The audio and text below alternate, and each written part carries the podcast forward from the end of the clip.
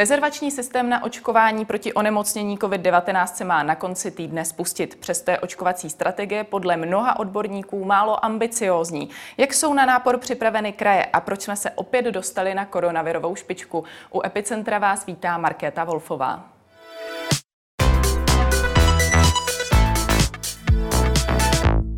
Ve spojení jsem s hejtmanem jeho českého kraje a předsedou Asociace krajů České republiky Martinem Kubou. Dobrý den. Hezký den.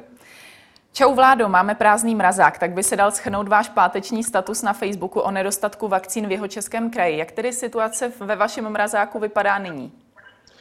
Tak eh, já jsem chtěl udělat radost panu premiérovi, protože on říkal, že se má hodně očkovat, že tak my jsme hodně očkovali, tu celou eh, vlastně zavážku, kterou jsme dostali v úterý, už jsme v pátek odpoledne měli vyočkovanou, eh, protože pan premiér vzkazuje vždycky čau lidi, tak jsem chtěl dodržet tenhle ten systém a vzkázal jsem vládě, že už máme prázdno.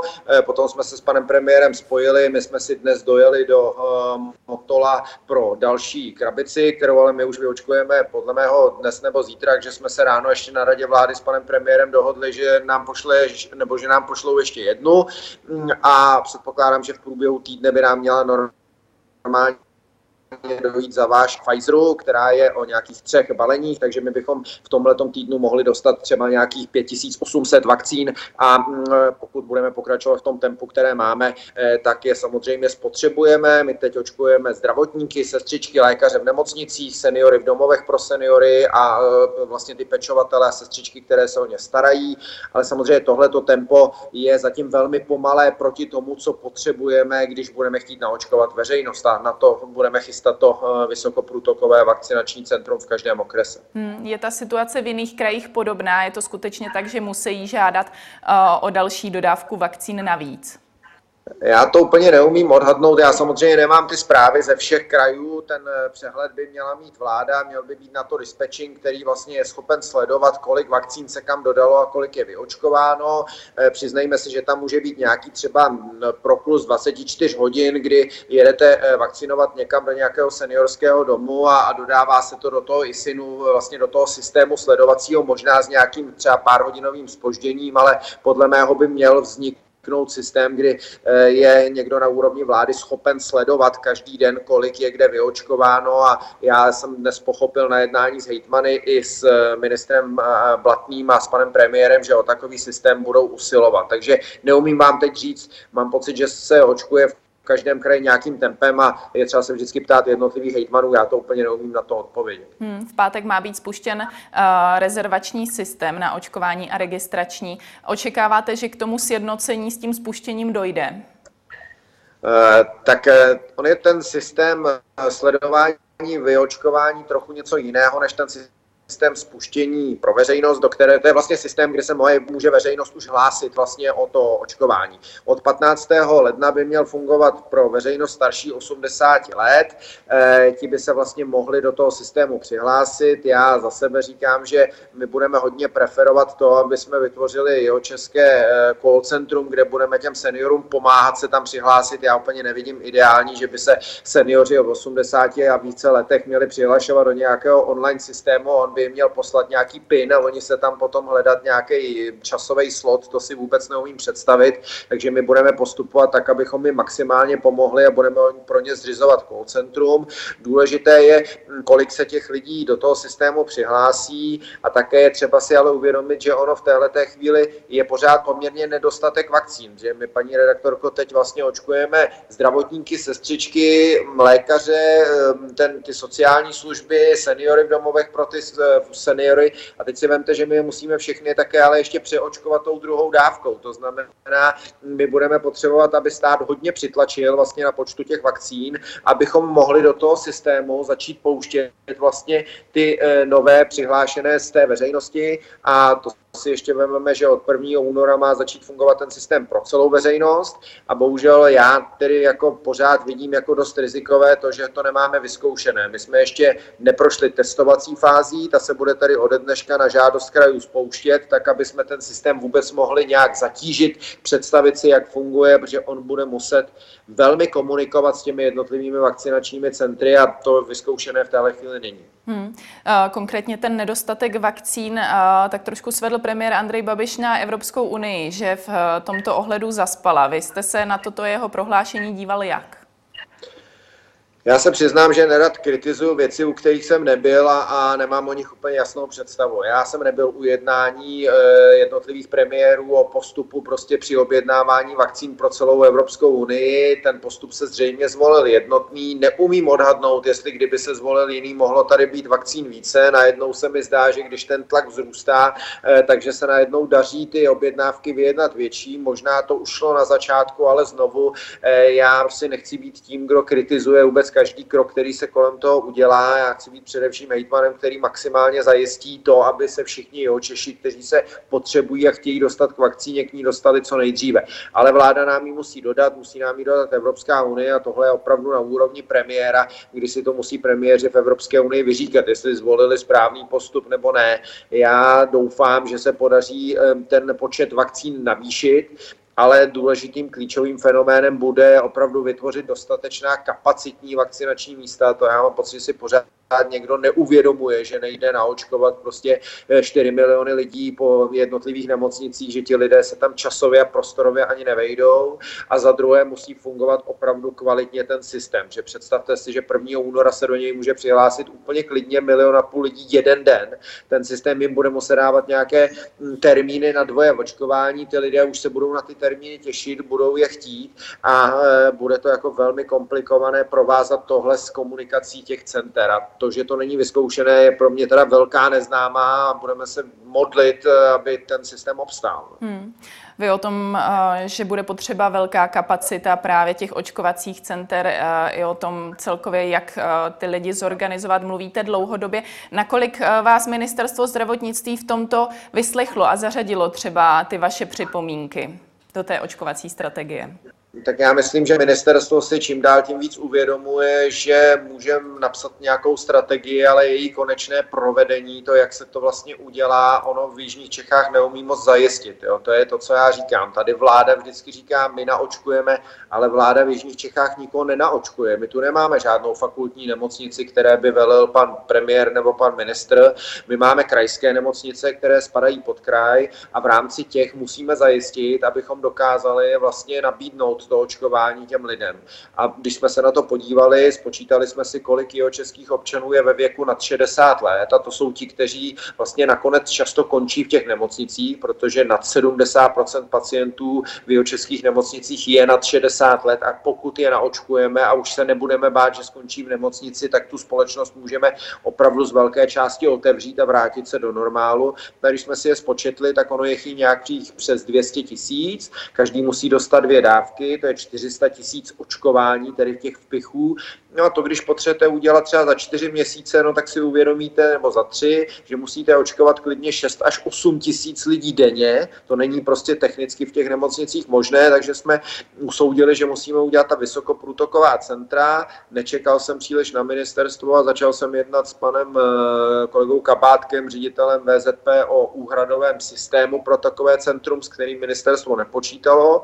Dohodli jsme se a Nakonec ministerstvo přijalo tenhle ten koncept a bude eh, to vlastně jedním typem vakcinačního centra. My je budeme dělat v Jižních Čechách vlastně v každém okrese, protože bez toho to prostě nejde. To můžete mít strategie, v kterých budou psát úplně krásné vzletné věty, ale celé to nakonec skončí tak, že nějaký počet lidí musí projít nějakým místem v nějakém čase. To je poměrně jednoduchá hmm. rovnice. Takže se může klidně stát, že v jednom kraji se bude očkovat mnohem rychleji než v jiném kraji to si myslím, že se určitě může stát a to je třeba si připustit, protože vláda může opravdu, a teď to nemyslím ve zlém, jako říkat, co chce, ale v podstatě jako ten, to konkrétní provedení bude často vlastně na hejtmanech a, a na jejich zdravotních radách, na těch nemocnicích, které mají k dispozici. Pokud to zvládne ten hejtman zorganizovat dobře a rychle, tak se může stát, že to v některém kraji prostě bude rychlejší a v některém pomalejší. A já předpokládám, že všichni hejtmané se tomu budou věnovat úplně maximálně a je to prostě i o téhle odpovědnosti. Proto si taky myslím, že by kliše vlády ve stylu my zařídíme a my jsme připraveni eh, měla trochu znít tak, že k tomu rozhodně potřebují ty hejtmany a musí vyvinout maximální součinnost a podmínky pro ty hejtmany a ty krajské nemocnice, aby to zvládali. Hmm. Přesto lidé mnohdy slyší právě od vlády, eh, že je to zařízeno, začne se očkovat. Eh, jak to probíhá v komunikaci s vámi? Třeba ozývají se vám často lidé s konkrétními dotazy, co řeší nejčastěji? No, to je právě ono, že některé ty výroky prostě pana premiéra nebo pana ministra se trochu předbíhají s tím, co se vlastně probere s těmi hejtmany. Typicky to bylo oznámení, že 15. února eh, nebo 15. ledna se mohou začít hlásit vlastně seniori. Přitom my ještě nemáme naočkované ani ty zdravotníky, kteří prostě se o ně mají starat. A spustíme systém pro veřejnost, kdy ti seniori se budou dožadovat, aby, a právem se budou dožadovat, když už jim to někdo řekl, aby je někdo naočkoval. V těch krajích možná možná nebude v té chvíli dostatek vakcín a tyhle ty věci by možná byly jako dobré koordinovat více. To znamená, já pořád volám o tom, no, co nejvíc o tom povídejme, vždycky se dohodněme a potom s tím jdeme za veřejnost. To, co tu veřejnost nejvíc mate a bohužel celou krizi to komplikuje. Když vláda jednou řekne to a druhý den něco jiného, když vyskne nějaký datum a ti lidé to prostě nestíhají do detailu sledovat. Oni si prostě řeknou, pan premiér nám slíbil, že nás 15. navočkujou. To je mediální zkratka, která k ním jako dojde. A už jim nikdo k tomu nedořekne, že se sice přihlásí do systému, ale že není třeba dostatek vakcín, že se ještě očkují záchranáři, že budou muset 14 dní počkat. A to jsou potom věci, které samozřejmě tu veřejnost znejišťují a v té krizové komunikaci prostě je to velmi nepříjemné, protože ti lidé ztrácí důvěru v tom, že se to správně řídí. A to v té krizi, aby se chovali správně a dodržovali nějaká pravidla, tak musí věřit tomu člověku, který je vede, protože musí věřit, že to, co jim říká, je pravda a má to nějakou logiku. Hmm, takže mají lidé očekávat, že je dost možné, že v mnoha krajích po tom 15. lednu ještě stále bude potřeba teprve očkovat zdravotníky a na ně dojde třeba o dva týdny později.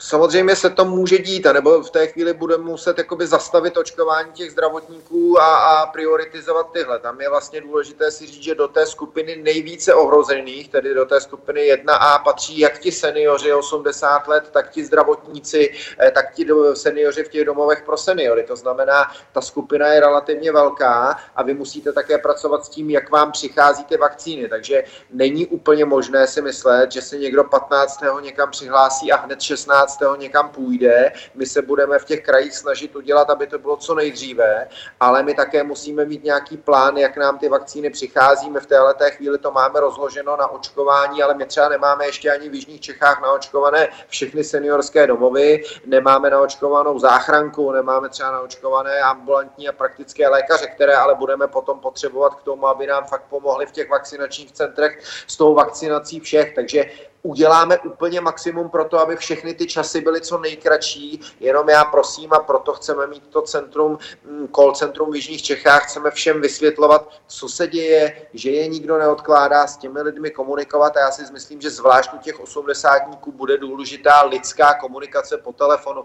Já si opravdu neumím představit, že bychom s nimi komunikovali, tady máš online systém a přijde ti PIN kód a tam se nějak přihlaš, to je pro mě prostě absurdní úvaha, ta komunikace musí vypadat úplně jinak my jim budeme posílat i tištěné noviny a prostě komunikovat s nimi a provádět je celé ty měsíce, které nás čekají tou vakcinací. Hmm. Často slýcháme eh, zprávy o tom, jak eh, může jít očkovacím příkladem Izrael. Miloš Zeman dokonce pro Blesk řekl, že tamního prezidenta požádal o pomoc s organizací očkování. V čem vy vidíte konkrétně jejich eh, recept na úspěch? Já myslím, že je velmi podobný tomu, co my chceme dělat tady v Jižních Čechách. Tak oni především mají vakcínu, to znamená, já pokud budu vědět, že mám dostatek vakcíny, tak my už od úterka budeme teď stavět vakcinační centrum v Českých Budějovicích. Počítám, že do konce týdne bude hotové. Začneme připravovat vakcinační centra ve všech krajských nebo ve všech okresních městech a potom už to ale opravdu bude stát jenom na tom, jestli mi vláda dodá dostatek vakcín a jestli eh, budeme schopni eh, vlastně mít dobrý komunikační systém, že se tam ti lidé nahlásí a my si budeme schopni je zvát vlastně do těch vakcinačních center.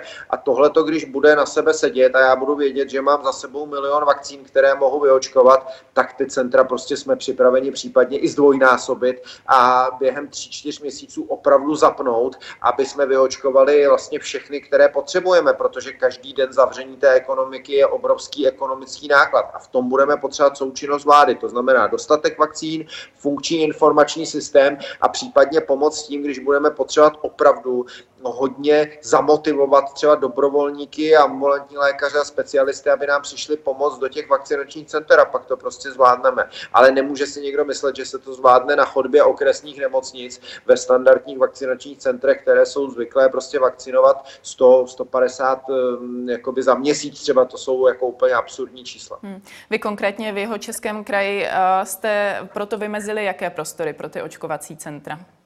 My jsme vymezili v Českých Budějovicích na výstavišti Země živitelka pavilon T1, kde se bude už zítra začínat stavět. Budeme tam dávat zatím jednu vakcinační jednotku, ale jsme připraveni tam případně rozšířit ji ještě na druhou. My si také to očkování chceme vyzkoušet. Ono je důležité si v reálu zkusit, kolik vám tím prostorem projde lidí. My teď máme nějaké výpočty, které vychází z toho, že máme určitý počet checkpointů, pak za ním nějaké dva lékaře, pak čtyři očkovací boxy. A teď potřebujeme si vyzkoušet třeba týden tam prohnat nějak nějaký počet lidí a zjistit, tady se zdržel pět minut, tady by to šlo rychleji, tady tam to jde třeba rychleji a najednou zjistíme, že tudy projde těch lidí třeba více, než jsme čekali, takže možná nemusíme přidávat druhou jednotku. Je to vlastně stejné, jako když ve firmě spouštíte nějakou linku, tak si zkoušíte, jaké ty časy eh, zabere vlastně každý ten krok. Tohle to budeme příští týden testovat eh, a potom máme v jednotlivých okresních městech vytipovány někde v areálu nemocnic, protože tam máme volné prostory, které by to umožňovaly. Někde jsou to sportovní haly, někde jsou to zimní stadiony.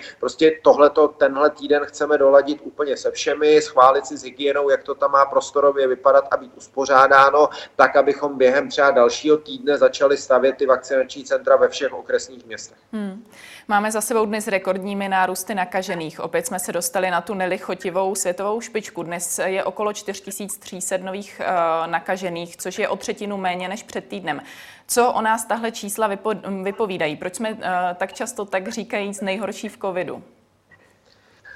Já samozřejmě nejsem úplně epidemiolog, abych to úplně do detailu vyhodnocoval. Je pravda, že se prostě v prosinci povolovalo v těch eh, opatřeních z poměrně vysokých čísel, znamená, dělalo se rozvolnění v situaci, kdy jsme třeba byli někde kolem 4 tisíc, eh, pak se to samozřejmě do toho velmi rychle jako vrátí. Eh, myslím si, že ne všechna ta rozhodnutí jsou šťastná, že se třeba otevírají obchody a restaurace najednou, je podle mého krok, který nebyl úplně ideální ideální a teď to vůbec není nic ve zlého k restauracím, ale je přeci úplně logické, že v restauraci, kde prostě lidé sedí pět hodin a, a nejdou tam jenom proto, aby prostě si tam koupili jeden rohlík a zase odešli, anebo boty, eh, tak v tom se opravdu ten obchod od té restaurace liší. Muselo být úplně každému jasné, že s otevřením restaurací bude jako vzrůstat to, že ti lidé tam spolu stráví 4 hodiny, roušky si sundají a ten přenos se bude nějakým způsobem zvětšovat, že s tím pak každý odejde domů a, a přenese to případně ve své rodině,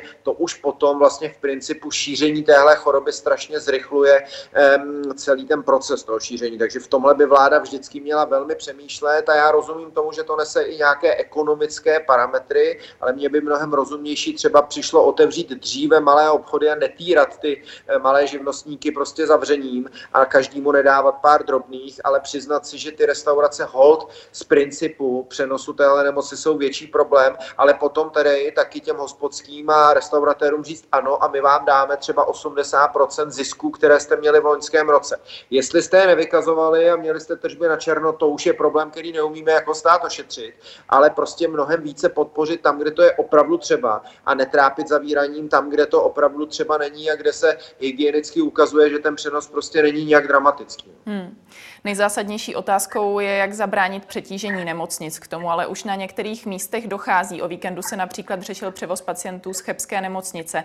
Na to ministerstvo zdravotnictví reagovalo těmito slovy. Karlovarský kraj je relativně malý a proto i relativně malá změna počtu pacientů může vést k přetížení tamní kapacity.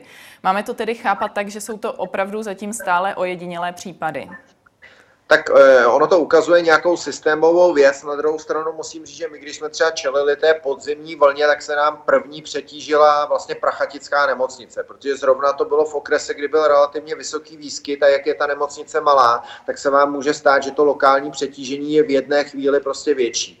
My díky tomu, že máme systém sedmi nemocnic, které spolu komunikují, tak jsme si dokázali odlehčit a ty pacienty převést a uměli jsme si pomoct. Tohle to eh, vždycky záleží na tom, jak je v každém kraji uspořádaná ta péče, protože někde jsou fakultní nemocnice, někde jsou krajské, někde jsou do toho soukromé. My v tomhle to máme v Jižních Čechách trochu výhodu, ale ukazuje to, to, že opravdu v některé lokalitě ten výskyt může být vyšší. Na to musí fungovat ten národní dispečing centrální té péče intenzivní, eh, který spadá pod ministerstvo zdravotnictví a pan profesor Černý, kterého já znám jako anesteziologa, intenzivistu a řekl bych velmi schopného člověka, mm, tak tohle je schopen pomoct tím, že nabídne eh, vlastně v rámci tohohle dispečingu další místa, kam by se ti pacienti dali převést a posunout. Je třeba je převážet ve správném stavu, protože já jsem dost jako lékař strávil vlastně u těch lůžek, těch ventilovaných pacientů. Ono potom už v tom eh, zhoršeném stavu ten transport je velmi problematický, takže je třeba, aby ta komunikace fungovala a myslím si, že tady ministerstvo nese plnou odpovědnost za to, aby koordinovalo ten postup mezi těmi eh, jednotlivými poskytovateli té zdravotní péče, tedy nemocnice. Takže zatím eh, těch poskytovatelů je stále dostatek.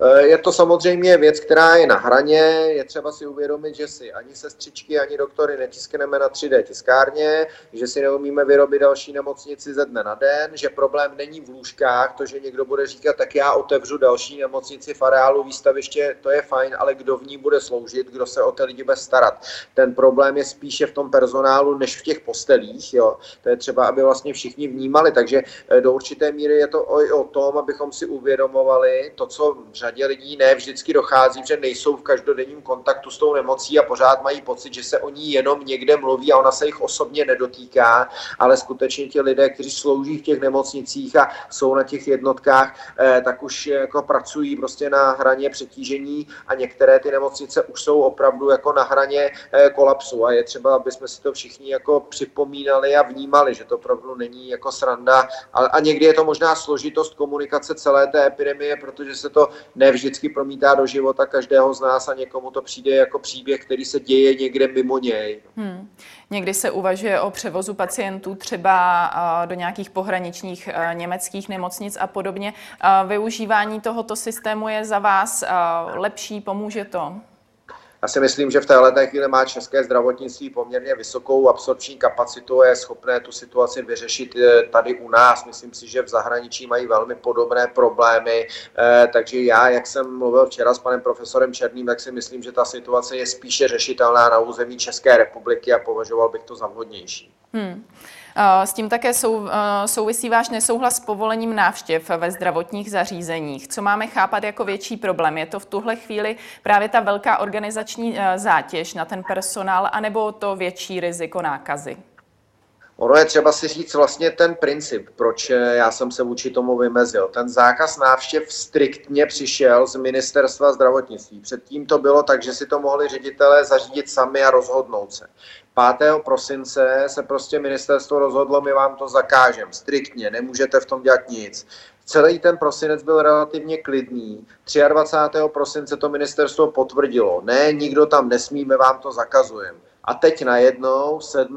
ledna, v momentě, kdy ta situace se prostě zásadně zhoršila, tak najednou ministr říká, a víte co, organizujte si to sami, když dodržíte nějaký jako respirátory a podobné podmínky. A já tvrdím, že tohle je přesně krok, který nedává vlastně jako logiku, že buď se měl udělat v prosinci a nechat to na všech těch ředitelích volně, ale v téhle chvíli argumentovat tím, co říkal pan ministr, že tam ti lidé jsou dlouho bez kontaktu. No jsou tam dlouho bez kontaktu, protože on tam ty jejich příbuzné nepustil. A jestli považoval za důležité je tam nepustit eh, někdy v prosinci, tak mi přijde velmi nešťastné zrovna je tam začít pouštět teď, kdy ta situace je nejhorší. Takže v kontextu těch kroků, jak jdou za sebou, mi to nepřijde logické, byť plně respektuju, že ten kontakt je dobrý, že je důležité u toho dodržet řadu opatření, ale tak, jak si to člověk pak poskládá za sebe, tak to vůbec nedává logiku a minister buď neměl vůbec ty zákazy spouštět, anebo je nemá povolovat v téhle té chvíli, kdy opravdu ti zdravotníci mají co dělat s tím,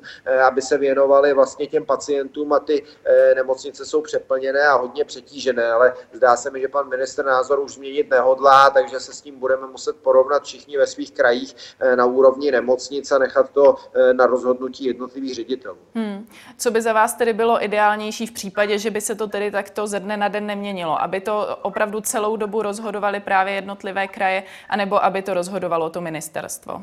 Z mého pohledu by vždycky bylo výhodnější, aby to rozhodovaly ty jednotlivé kraje, protože se opravdu ukazuje, že jsou situace a nemocnice, kdy prostě v nějaký týden nebo 14 dní máte tu situaci klidnou a e, z Prahy to ne vždycky jste schopni jakoby vyhodnocovat. Já opravdu nevím, proč ten zákaz přišel tak striktně v prosinci, v relativně, jako řeknu, nejklidnější měsíci, kdy ty čísla vlastně pořád klesaly, sice jako pomalu. A taky proto vůbec nevím, proč přichází právě to zrušení zákazu v téhle chvíli. V tom ta neobratnost jakoby těch mediálních výstupů ministerstva je poměrně velká a lidé pak mají pocit, že to tam tahají z klobouku zrovna, když jdou na tu tiskovku a, a něco si odsaď vyberou, protože pak to vlastně nedává novinářům ani obyčejným lidem jako vůbec logiku a já bych tomhle víc spoléhal na eh, ty ředitele, dával bych tomhle větší pravomoc rozhodně těm zdravotníkům, kteří jsou na místě. Oni nejsou hloupí, pracují v těch nemocnicích dlouho a jsou schopni vyhodnotit, za jakých podmínek si návštěvy mohou nebo nemohou dovolit. Tam přeci není nikdo, kdo chce týrat ty hospitalizované a nikoho k ním nepouštět. Jenom všichni pracují v extrémní zátěži a všichni tam dělají všechno pro to, aby vám ty vaše blízké co nejrychleji vrátili domů. Hmm. Na závěr otázka na, vás, na vaše politické působení, které dokonce před pár dny web idnes.cz označil jako politický comeback roku. Cítíte to tak taky? Já nevím, já jsem v podstatě eh, kandidoval v krajských volbách eh, s jasným programem, eh, co chceme tady v Jižních Čechách nabídnout. Přiznám se, jsme se neschovávali s nějakou stranickou značku, ale opravdu ta kampaň byla o týmu, který jsem měl kolem sebe. Přišli jsme s nějakým návrhem a od té doby, kdy vlastně jsme uspěli v těch volbách a já jsem se stal hejtmanem, se vám přiznám, že jsem se téměř na minutu nezastavil, abych mohl přemýšlet o nějakých politických konsekvencích. Opravdu se snažíme dělat maximum pro to, aby jsme to zvládli v nemocnicích a teď maximum pro to, aby jsme zvládli eh, vakcinační strategii. Že je to velké politikum, eh, to je jasné, že jako hejtman k tomu říkám svoje názory, to tak je a bude, ale přiznám se, že teď se víc věnuje těm provozním věcem, protože je považuji za klíčové a slíbil jsem o Čechům, že to s naším týmem zvládneme je tím provést, takže se eh, tomu maximálně, maximálně věnuji. Tolik Martin Kuba, díky za vaše odpovědi. Já moc děkuji a přeju všem čtenářům a posluchačům tady blesku hezký den. Děkuji, naschledanou. A to už je pro dnešek z Epicentra vše. Nezapomeňte nás sledovat opět zítra od 15. hodiny na viděnou.